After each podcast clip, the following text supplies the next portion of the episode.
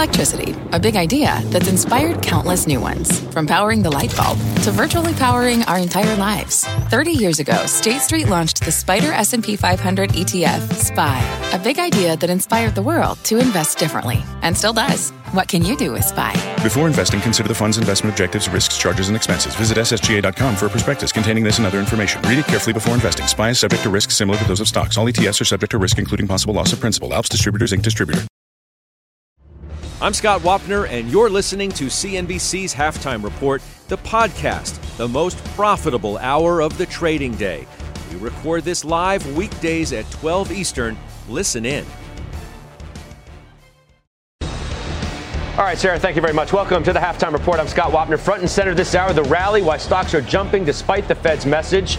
The investment committee now debating your money's next move. Joining me for the hour today, Josh Brown, Bryn Talkington, Rob Sechan, and Jim Lebenthal. Let's check the market. Sarah just told you about the rally we're having. Dow's good for 350. S&P's been on this winning streak, tracking for its fifth positive week in a row. It's on its longest daily winning streak since November of 11.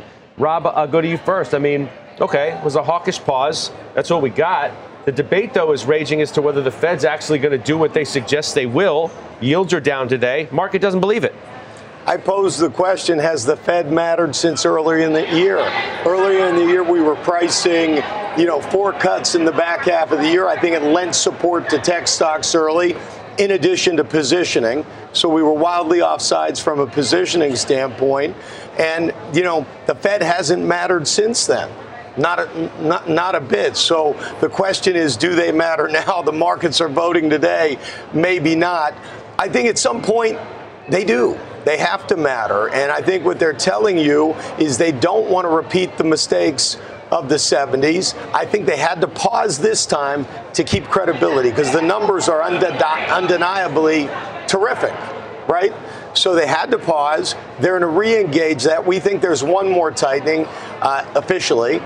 Honestly, I think there could be more than that. In fact, they're telling you there could be more than that. Well, they're, what they're telling you at this point, the market is saying, I don't really care what you're saying. Show me, and we don't believe that you're going to show us. And you know, Jim, the, the bottom line here is that, you know, we're doing the show yesterday and the, the the decision happens and Powell comes out, and everybody's like, oh man, this is uh, more hawkish than we, we thought. But the dots are not a prediction. They're not a guarantee of anything. They're a guess. And you know what? This Fed hasn't been great on guessing on anything over the last couple of years, and that's just the fact. And the market is is betting right now that they don't think the Fed's going to do what it guesses it might. So it was a hawkish uh, message, and it frankly worried me on the margins. But then when I stop and I think about it, I think about their projection next year, you're going to get to 4.5% unemployment.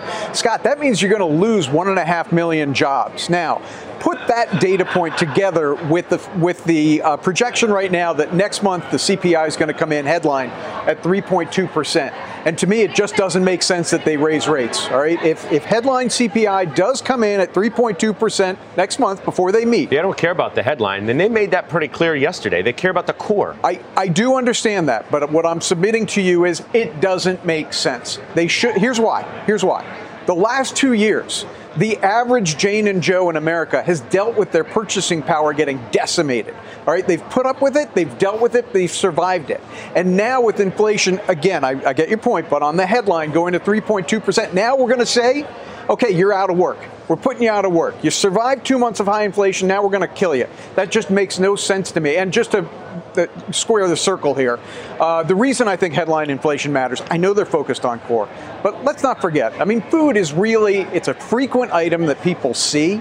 It matters a lot to them. Same with fuel. Same with gasoline. So I, I really think for the average Jane and Joe, it's headline CPI that matters, and the Fed will be foolish if they ignore that. So, Bryn, you know, Wall Street is trying to figure out exactly what Powell was was saying yesterday and to what they'll actually do if they'll follow through on what their projections suggest they will. Take a look because JP Morgan says one more, not two. Don't care what the Fed says. Deutsche, one more, not two. Don't care what the Fed says. Goldman, one more, not two. Don't care. Citi, nah, they're drinking the Kool Aid. They say two more. We're on board. Gundlach, he told me no more. No more. And here's why. I don't think the Fed's going to hike again. I, I think we, we've got a trend in place here, Scott. It went 25, then 50, then 75 for a while, then 50, then 25, then zero. I don't know. Maybe, maybe, I'm just a mathematician or something, but I see a trend here. And I don't think the Fed's going to be raising interest rates again. I mean, I guess the market, Bryn, is voting with uh, JG, Jeffrey Gundlach. Bonking, they are. I agree. I think the Fed, I mean, the Fed is telling us they're not done. But you have to remember, Jay Powell also told us in May of 2022 that 75 basis point rate hikes weren't on in, in the forefront. And so I think they're looking at the data, they're doing their best efforts, but I think we're done doing rates. And there is no way we are going to keep these rates for two years out. That's just not going to happen, which is, I think, is what caught a lot of people off guard. I think that Jeff talks, Jeff Gundlach has really good points. We have a manufacturing recession. We have things in the economy that aren't doing well real estate's not doing well, regional banks aren't doing well. But as you guys were talking about jobs, we still have 3 million baby boomers that retired early from COVID. And so I don't know how you get to 4.5% um, unemployment when you still have such a tight labor market. And to me, what's such a conundrum, you know, Jim talks about we're going to have a 3.2 handle. The problem, though, is that's just because we dropped off April, May, and June of last year. Then, if we continue to stay at 0.3 or 0.4, Scott, we're going to be right back up to a four handle on inflation. So, so I still feel like we're in a wide range of outcomes in the market, but the bears are, are firmly losing. I think you want to be, you know, positioned to be invested. But I also think, though, that this AI flood has still just gone too far too fast. And ultimately, we've had multiple expansion this year. We're going to have to have some proof in the pudding with these earnings. And outside of NVIDIA, I really don't see a lot of earnings estimates upgrades with this whole AI theme. And that to me just talks a little bit about froth in the market. Yeah, Josh, I mean, the, the Bears felt emboldened for a little bit yesterday after Powell spoke. Uh, but the Bulls have been making the case that, look, we, we've grabbed control of this market months ago, and we're not giving it up. And we're not ready to give it up, and we don't have to give it up. Yeah, the S&P 500's total return is now just 6% below the all-time highs. Um, at the peak of the August bear market rally, we were 9% below all-time highs. So there's been a lot of progress made. It is the highest S&P total return level since April of 2022. That's 15 months of, of us building up enough steam to get back here. I think one of the major themes going forward now is that it's going to be a catch up, not a catch down. Um, or any any way you want to slice it. If you want to look at the Russell 2000, be my guest. Despite how bad the banks have been, um, you are seeing more participation there. If you want to look at RSP, which is the S&P 500 equal weight index, that's echoing what we're seeing elsewhere. Uh, you've got an advanced decline that's nearing uh, record highs again. Uh, you know, it's it's it's just this confluence of, of data all pointing toward the same idea, which is the leadership stocks were important this year. They, they moved the chains, they got us this far, they definitely changed sentiment.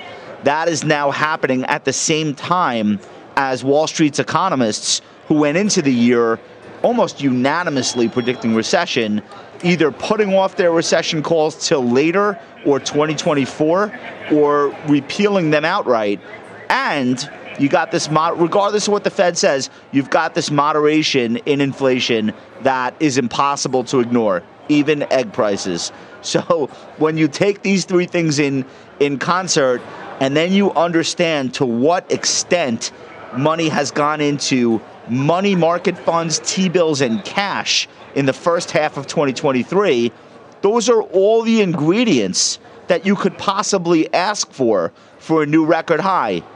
Like pe- people thought the layup trade in January, February, March, you got all these problems. Why take any risk? You get 4% on a T bill. Oh, wait, it's four and a half. Wait, it's actually five. Why would I buy stocks? So, of course, the NASDAQ goes up 35%.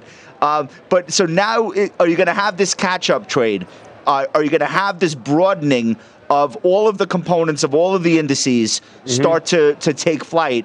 And are you going to have active managers who were offsides during a lot of this have to race and buy something to catch up? Well, my guess is yes. Well, on that note, and, and Bank of America, Josh, is discussing this today in terms of funds and broadening this out, they're still waiting for clarity, according to Bank of America, before shifting to cyclicals. Now, we've had some whispers and some smaller moves of a broadening uh, rally in the last week ish, uh, but not a wholesale move. And their idea is you're not going to get it yet until you get better clarity on the economy. Do you, do you agree with that? No. Do you, do you understand the XLI is 1% from an all time high? Is that is are the industrials no longer cyclical? Have you looked at a chart of home builders lately? OMG. OMFG, Scott. So no, I, I, I disagree. The market the market has made a decision. Here's the here's the three sectors that are here's the three sectors that are closest to an all-time high. Are you ready? XLI industrials minus one percent. XLK technology minus one percent. Um, Uh, and and then XLP, which whatever, we'll throw that one out. Doesn't it doesn't doesn't doesn't fit your story? I'm just making the point. yeah, exactly. I, am just making I'm, right. Doesn't. But shh. No, I'm just making the point that the market is not waiting for clarity. The market moves, and you get the. Listen, I'm a price first guy. I don't have GDP forecasts. Apologies. I, I don't know how to do that. I'm, the price is moving in advance of what people are starting to sense.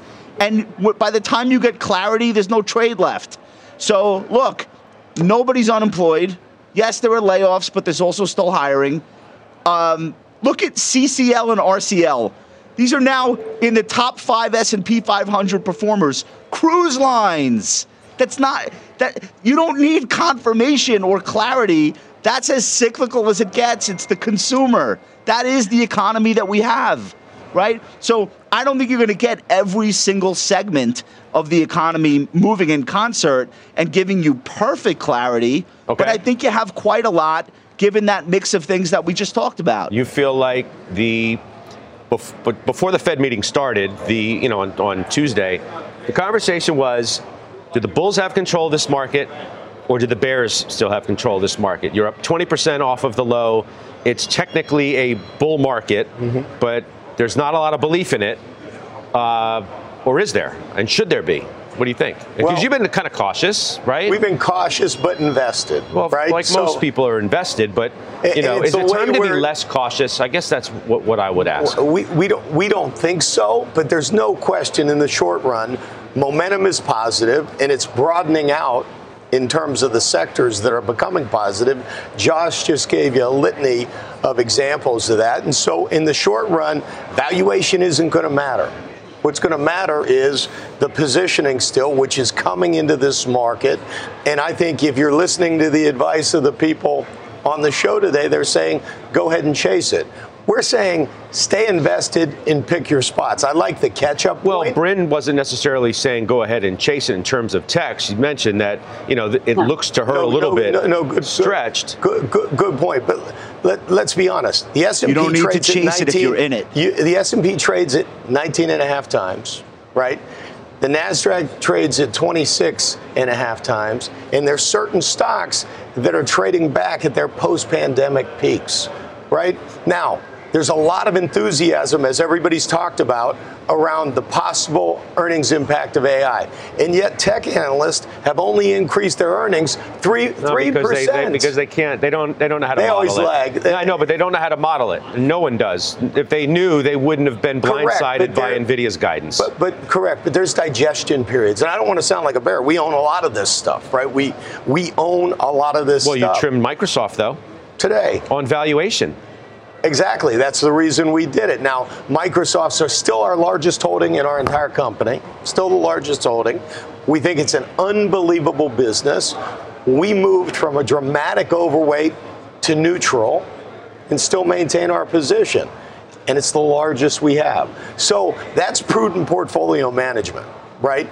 You, if you're valuation discipline, which we are, it's why we bought Meta at the beginning of the year. It's why we would say you can still buy Meta today because of where it trades. And you're trying to figure out what is the responsible thing to do for your clients. And sometimes that's trimming winners that have a lot of momentum. What about a name like DocuSign, Josh, which you sold, I'm told, um, last Friday, the 9th of June?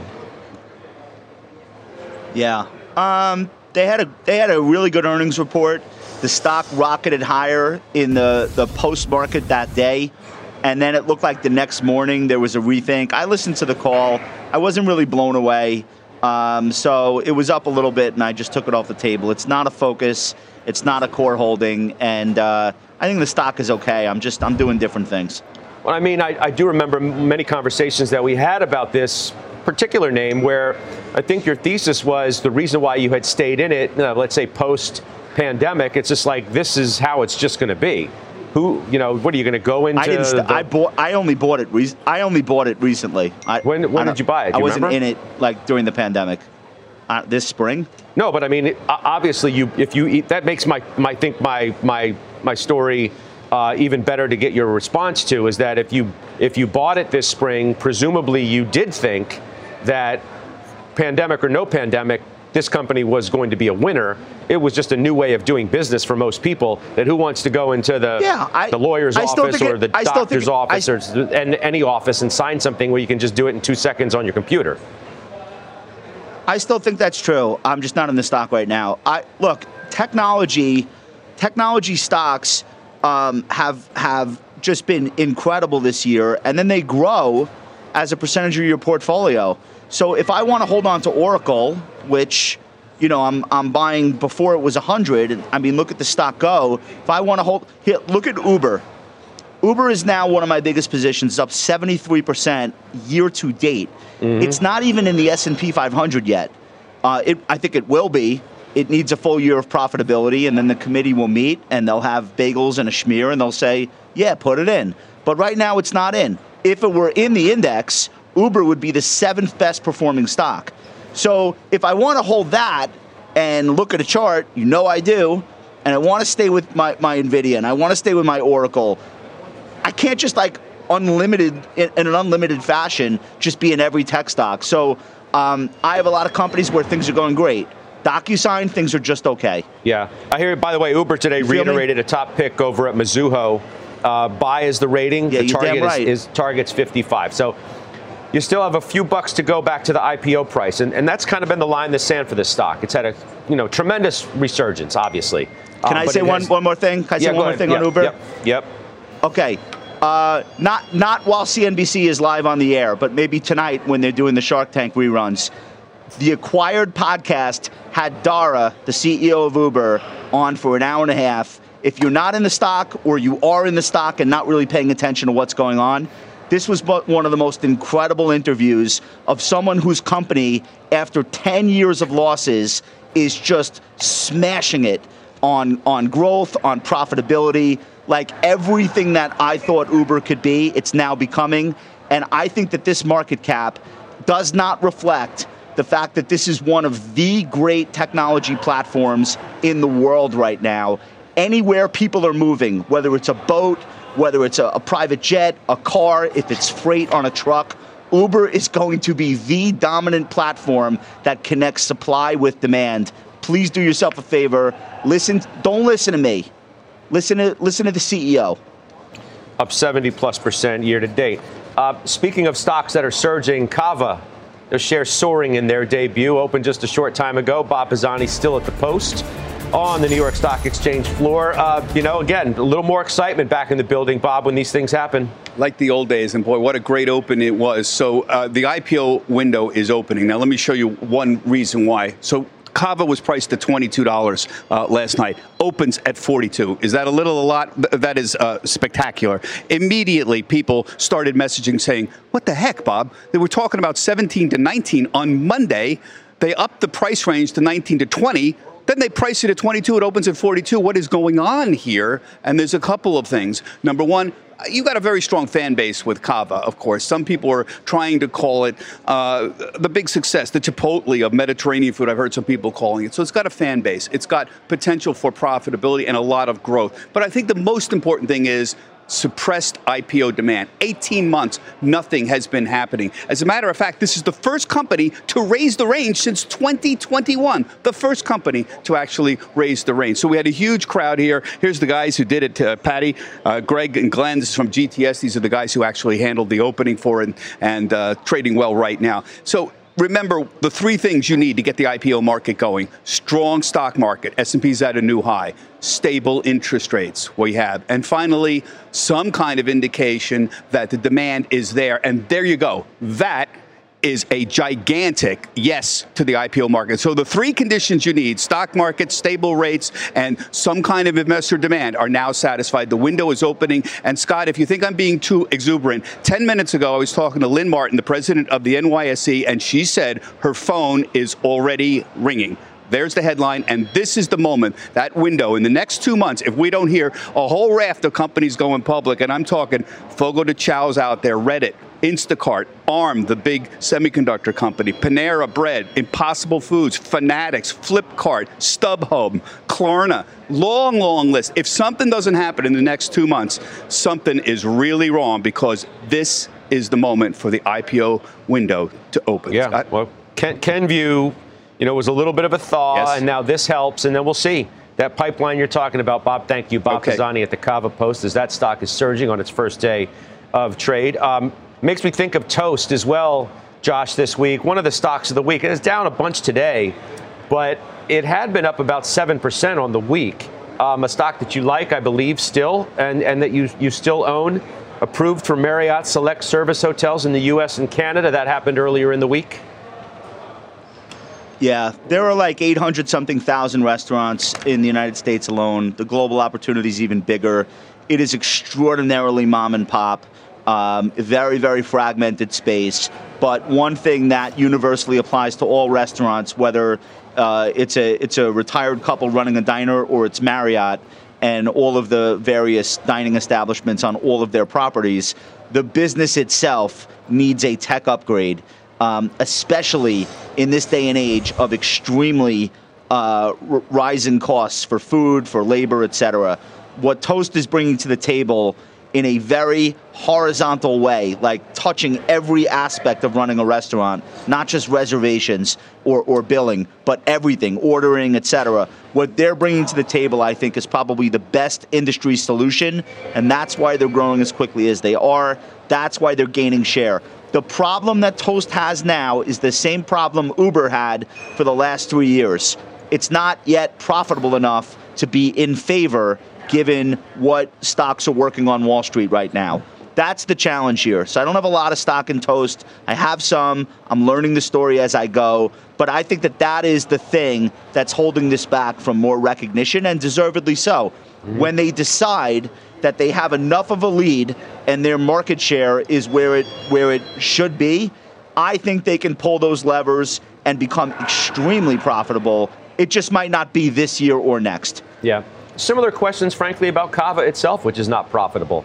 But as we said, goes goes public today. It's up 90% at this moment in its debut, and that will be one of the stories that we continue to follow. Still ahead, our chart of the day. It is Tesla.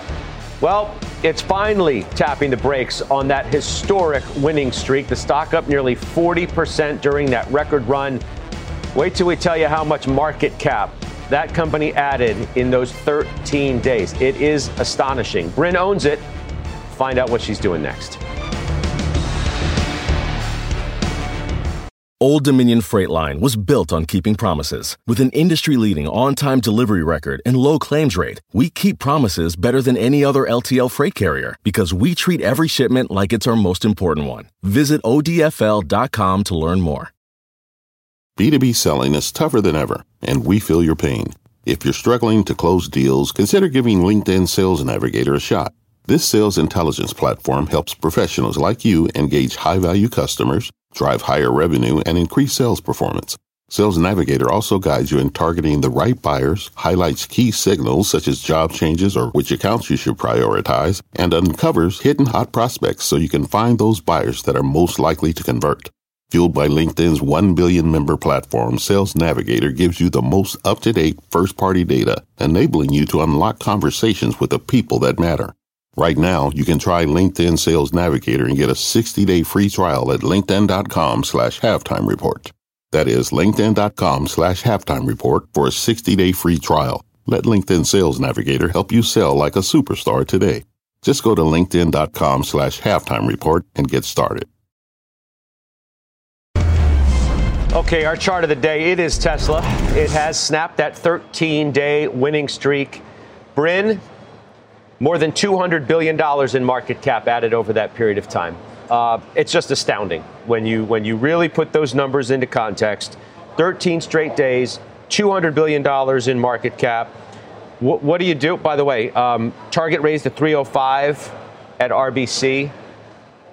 Just give us the thought process of an investor in this name watching that run happen and what you think now.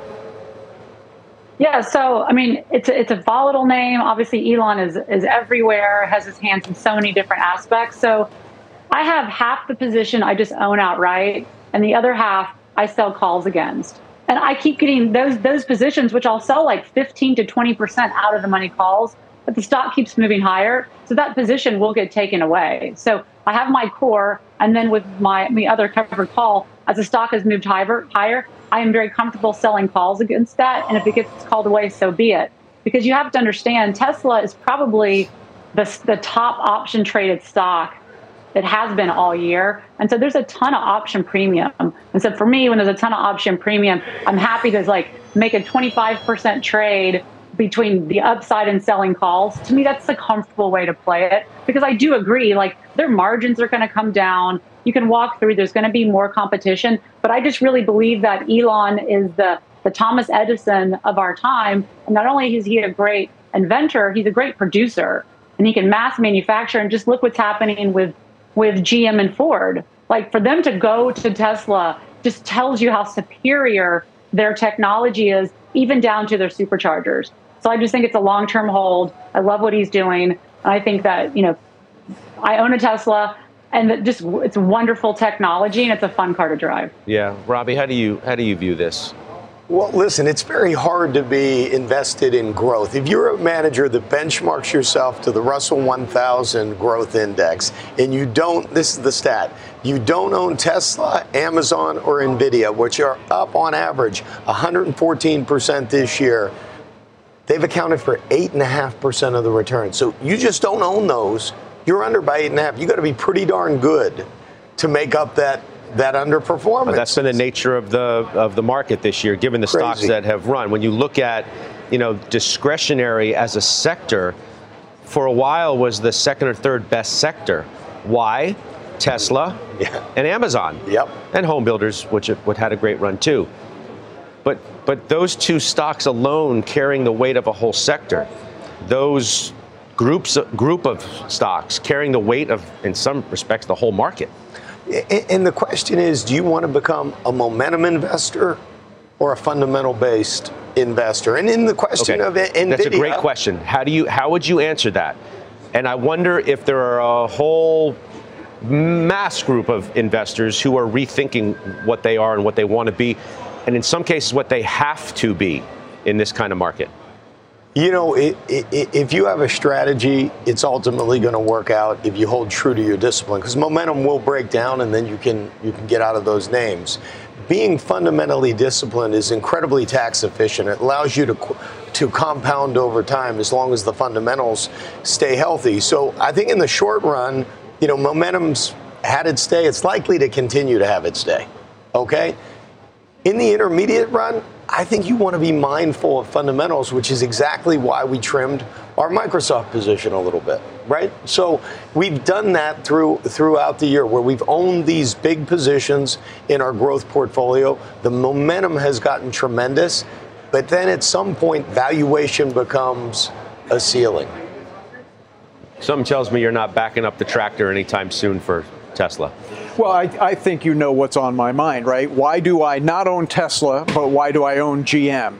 And Rob just said something pretty smart here. You know, if you've got a strategy, you got to stick to it, all right? You got to stick to your knitting. It's actually something my father said to me a long time ago and drove it home, okay? Now, look, if I buy Tesla at any price, I, I can't tell you why that is the right price to buy it at. And I have to answer to clients when they say, look, it was 200, it went to 100, why did you buy it at 200? If I can't justify that, I won't do it. Now, in GM, in GM, I can justify it, and here's why. Besides the fact that the multiples are, are too low, besides the fact that the estimates are going up, here's the most important thing. They're buying back shares. This is where valuation matters to a guy like me, okay? They have the cash flow at this price to buy back shares, shrinking their share count 5% year over year at the last quarter, and they're doing it at 70% of book value. Now, I can go on and on about the autonomous vehicle, the cruise business, the electric vehicle business. I did get a Lyriq. It's a pretty sexy car. I mean, I really kind of like it. Um, I do think their strategy is good, but at the end of the day, Scott, this is why valuation matters. Hey, his, his strategy is going to work. Remember the late 90s? Momentum carried the day for a very long time. And then we entered the early part of the 2000s, and hedge funds became stars. Why? Because they're fundamentalists. And they were looking at all those stocks and identified all those stocks that were relatively inexpensive and began to explode. Okay. Well, GM is not relatively inexpensive; it's downright cheap. Mm-hmm. The que- at six times. The the question is, is it downright cheap for a very big reason? A reason that's not changing anytime soon. Whereas Tesla's got the action. So it's a great question. All right. Obviously, it's an opinion that I give you that it is cheap for the wrong reason, which is the market just hasn't accepted the fact that estimates are already up 15% this year, and they're probably going to go higher after the next quarter. We know where demand is, we know where prices are. But again, I come back to the most important thing. If I think it's cheap but the market doesn't, I can live with that if the company's going to buy back shares as prolifically as General Motors is, again at 70% book value, or to take the inverse of what you're saying, a 16% earnings yield. God bless. All right, let's get the headlines now with uh, Bertha Coombs. Hey, Bertha. Scott, here's what's happening at this hour. The man accused of placing a fellow New York City subway rider in a chokehold and killing him will be arraigned at the end of the month. A grand jury indicted Daniel Penny in Jordan Neely's death Wednesday. He's facing a second degree manslaughter charge. The exact charges won't be clear until his indictment is unsealed at the arraignment. The Supreme Court handing a major win to Native Americans today by preserving a system that gives preference to Native American families seeking to foster or adopt Native American children. The court rejected an effort by Republican led states and white families who argued it is based on race. The ruling marks the second time this month the court has rejected conservative efforts to rein in laws aimed at protecting minority groups. And a massive victory celebration is underway in the Mile High City to celebrate the Denver Nuggets' first ever NBA championship. After a pre parade rally, the team escorted their trophy through the city on the front of a fire truck. I bet they enjoyed riding a fire truck. Back over to you. All right, Bertha, thank you. Bertha Coombs. Coming up, Coinbase shares rallying nearly 50% this year. One analyst, though, today is calling for the stock to get cut nearly in half. We'll do our calls of the day when we come back. What does it mean to be rich? Maybe it's less about reaching a magic number and more about discovering the magic in life.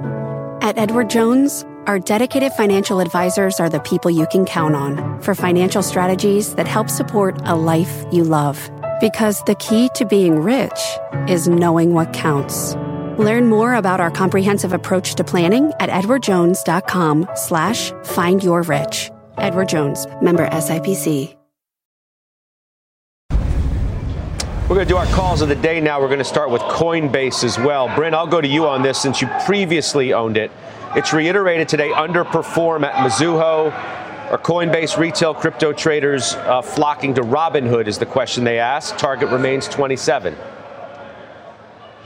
Yeah, I mean, I, I read the report. I don't think that retail investors in general are going to move are going to move Coinbase. You know, with the the fraud of FTX, Voyager, and Celsius, I just think you have a whole trove of institutional investors, including myself, that just said we didn't sign up for this. Nothing to do with Brian Armstrong. I mean, he he's been doing a great job with the dealt he's with hand he's been dealt. But I think just with the headwinds of the SEC, I mean, Gensler is out to get crypto. The judgment in Ripple, we'll see what happens there. I just think this is a this goes into too hard to figure out camp, and so that's why we're we're out of the stock. You still own Grayscale Bitcoin Trust? I do, right? I just kept it. That ultimately, if it ever gets turned into an ETF, right now it has a 40 3% discount to Bitcoin. So we'll, we'll see what happens. I think BlackRock filed for a, a, Bitcoin ETF as well. So definitely a lot of people want it. So whatever happens, it'll be a good a good pop up on on on the, the trust. Josh, would you own anything crypto related right now? I don't remember. Do, do you and would you? I, ju- I just own the coins. Like I I uh, I'm in a I'm in an index of coins, but you know most of the smaller coins are effectively you know worth 80% or less of where they were in 2021. So the majority of what's making up that index are Bitcoin and ETH. So far, those two have not been listed as securities or alleged to be securities by the regulators. Um, so until that happens, that's probably the only thing that I would really want to be involved with here. Okay. Uh, speaking of coins, we're hitting the jackpot ahead. Casino stocks, they're on a hot streak. New numbers show the betting boom is not letting up. Contessa Brewer here at Post 9 with those details next.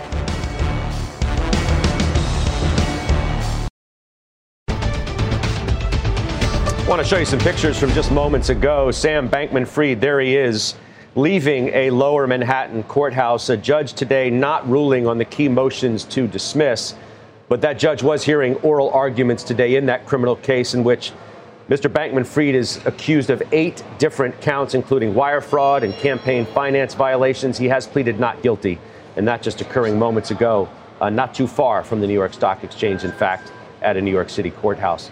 Betting, meantime, booming with casinos reporting record revenues. Contessa Brewer is here at Post 9 with the numbers, which don't seem to be slowing down. Best April ever. That's the headline here. Commercial casinos saw gross gaming revenue of 5.41 billion in April, up 7% from last year, according to the stats compiled by the American Gaming Association.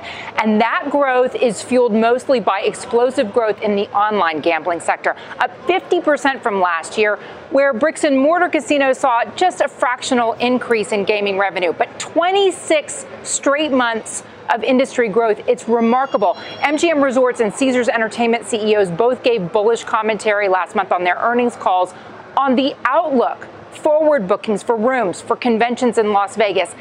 Oh, look at their shares quarter to date, though. Rather meh. Wynn this quarter shares losing ground despite the beat in Macau and the performance in the U.S. DraftKings, on the other hand, up 30% this quarter. There is a clear emphasis, Scott, on the digital side of the business, and that's where investors are rewarding the shares. Jimmy, this is you uh, in terms of Wynn, up 25%, as we said, year to date and up about 80%, if you can believe it, Scott, over the last 12 months. I mean, it's really been an outstanding performer, which, by the way, Contessa, is why I think it's sold off recently because, as I've said multiple times, that last quarter, you couldn't have asked for anything more. I mean, it was an incredible quarter with guidance, dividend reinstatement. Here's the bottom line results are coming in better than expectations, and your report just backs that up. You're seeing guidance go up, you're seeing estimates go up. Estimates for this year's EBITDA are up 40% from the beginning of the year. The enterprise value to EBITDA for next year is 9.6 for next year's estimates. I say that's too low. I say it should be 12. That's about a 25% return from here. Yeah. What's the best stock in the group this year? Well, I think that you've seen some real movement with the Macau-facing stocks, Las Vegas Sands, and Wynn, but they have factored that in. That's one reason you saw Jefferies downgrading uh, from a, from a buy to a hold most recently with Wynn. But I think you point out, look, the dividend got reinstated. That's a big deal. So even if the share price isn't coming through, you're earning something if you're holding it. What, what is the industry? What are you hearing from the industry about China and the alleged recovery? This, I mean, yes, they've had a reopening, but it hasn't been as robust as people have expected it to be. Are you hearing anything? But Macau has been more robust than expectations. And I ah. think ah. here, here's my sense talking to people who know Macau and who have followed the progress here. We saw Las Vegas completely insulated. So when other things were slow to recover, Las Vegas just boomed. Why people were sick of being locked up. We got locked up for what? A few months? Maybe a year? Look at China and how long they've been under lock and key. And so the minute those borders get opened, the pent up demand is there and fueling whatever else is, is is at stake in terms of the Chinese economy. If you've saved some money, you're willing to spend it now. And that's what they're seeing. Contessa, appreciate it. That's sure. Contessa Brewer on the casino beat. Uh, by the way, Jimmy, Delta Airlines is trying for its 15th straight positive day. They just reinstated a dividend. Where'd that come from? They just reinstated a dividend today. Um, which is probably why it's it's up, but also the reason it's up, and the airlines in general, Scott, is that air traffic just continues to hang in there. I know, at 15 days in a row. You know, these stocks have just been too cheap, and I know we can have that discussion. Are they cheap for a reason? I think in this case, the market is waking up to the fact that it got it wrong. Yeah. But now Uh, I got I got to come up with a new final trade. All right, new high. Uh, new high for uh, DAL. All right, up next, healthy returns. Someone on the investment committee just added to a healthcare name. We'll tell you about it. We'll break it all down next. All right, Dow's still good for nearly 400 points, uh, as you saw there. Have a move we want to talk about with you. Uh, you bought more Novartis. So, with the proceeds of Microsoft, we had to invest in something. We're always fully invested in our portfolios, and this is a company that has 20 blockbuster drugs. They're doing a lot of great M&A. They're, they're, they're really dominant in the oncology space.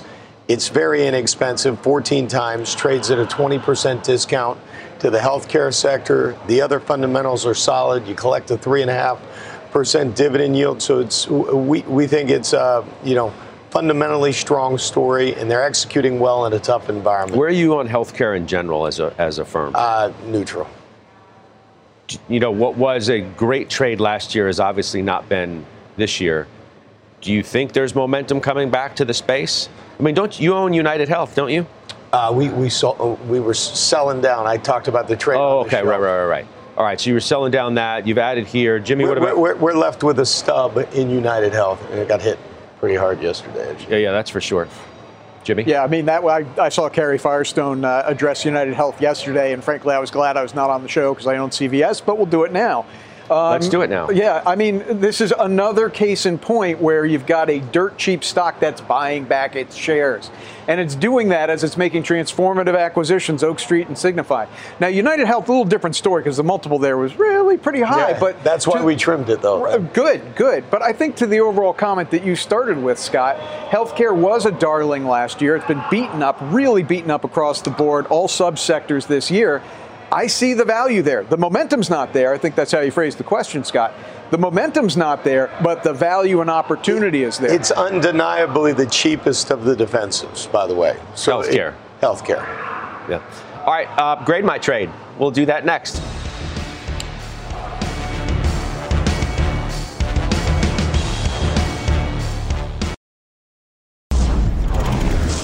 All right, Bryn, grade my trade to you first from Edward. I put on a 500 share position in Devon at $52.95 a share. Then sold July 5th covered call contracts for $1.46 a share. Talk about the trade. Can you grade it? What do you think about it? Yeah, so so Edward, I don't know your strikes. I can't give you an A. I can't give you an A because I don't know your strike. But it was at 52 back in April, so I'm going to assume you bought it back in April, and then you sold those calls three months out. You collected around 2.7% income for that. It's not going to get called away from you. I don't think it is. I don't know your strike. But if you can do that trade now three more times this year, you'll have annualized close to 9%. And so to me, it's like Devon is a great company that has not been a great stock this year. So I'm going to give you a B plus. I think it's a great way to add incremental return when you have a stock that's sideways to down is to sell those calls. And if you can collect nine to 10%, hey, I take that as a win. All right, thank you. Rob, to you from Bob. Coca Cola bought 30 shares at $59.73 on January 20th.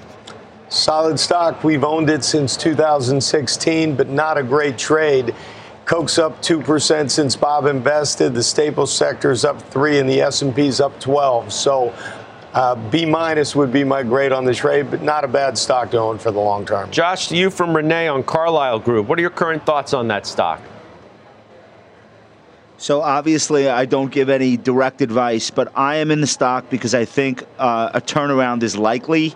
Uh, they had a lot of turmoil at the top. They got rid of a CEO, and then about four months ago, Harvey Schwartz started in the in the uh, top spot, and he is the person that was almost the CEO of Goldman if they hadn't picked it uh, picked uh, David Solomon. So Uh, I think it's an easy turnaround. There are tough turnarounds. This one doesn't seem complex. Uh, they're going to get into lending uh, to their portfolio companies rather than paying billions in fees to other banks. They're going to work, I think, harder on uh, some of their their uh, their fund distribution, and they're just going to come up with a better strategy than what was in place before. Uh, and I think this will be a much better and larger company as a result of that. The stock's already been cut in half. I don't think there's a lot of risk either. All right, quick break. Final trades. When we come back.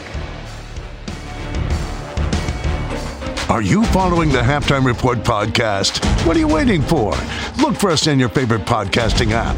Follow the Halftime Podcast now.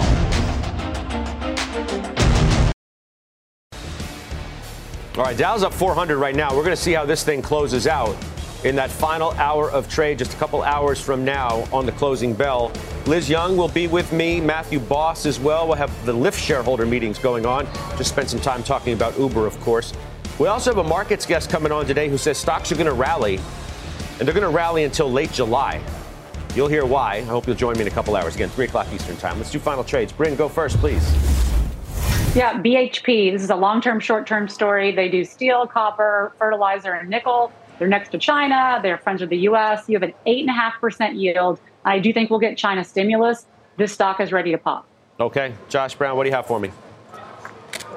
I am issuing a golden cross alert on shares of CrowdStrike. 50 day just broke above the 200 day to the upside last week. Uh, this is a name that I've been in for a long time. It's 48% off its all time high, and the fundamentals arguably have never been better. Okay, thank you. Farmer Jim. Transocean rig. Now listen, this is a volatile stock, okay? It can go below six before it goes to seven, eight. But hang on to this for the next six months. I think you're going to see day rates continue to go much higher. Robbie. KLAC, it's clear that we're in an AI arms race. I want to buy the pick and shovel sellers to the semi industry. All right, good session going. I'll see what the rest of the day holds. I'll see you on the closing bell. The exchange is now. You've been listening to CNBC's Halftime Report, the podcast. You can always catch us live weekdays at 12 Eastern, only on CNBC. All opinions expressed by the Halftime Report participants are solely their opinions and do not reflect the opinions of CNBC, NBC Universal, their parent company, or affiliates, and may have been previously disseminated by them on television, radio, internet, or another medium.